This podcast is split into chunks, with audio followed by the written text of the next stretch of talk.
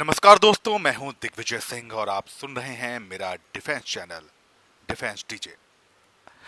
आज की खबर जो मैं आपको बताऊं वो है भारत और रूस के संयुक्त तत्वाधान में बनी जो क्रूज मिसाइल है ब्रह्मोस, उससे जुड़ी हुई खबर है कि ब्रह्मोस ने अपना नेवल वर्जन और अपना एयरफोर्स वर्जन अब तैयार कर लिया है और इसको हैंडओवर करने के लिए वो पूरी तरह से तैयार है।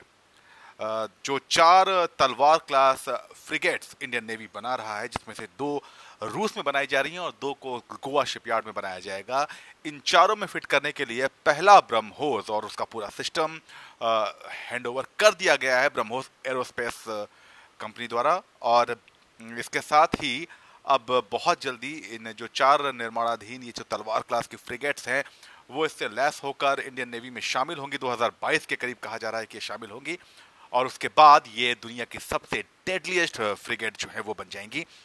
इसके अलावा ब्रह्मोस का जो एयर वर्जन है, जो कि फिलहाल ट्रायल में इंडियन एयरफोर्स में है, उम्मीद है कि अगले कुछ हफ्तों में या कुछ महीनों में इसे पूरी तरह से इंडियन एयरफोर्स में कमीशन कर दिया जाएगा। एयर चीफ मार्शल धनवा साहब ने भी इस बात की पुष्टि की है।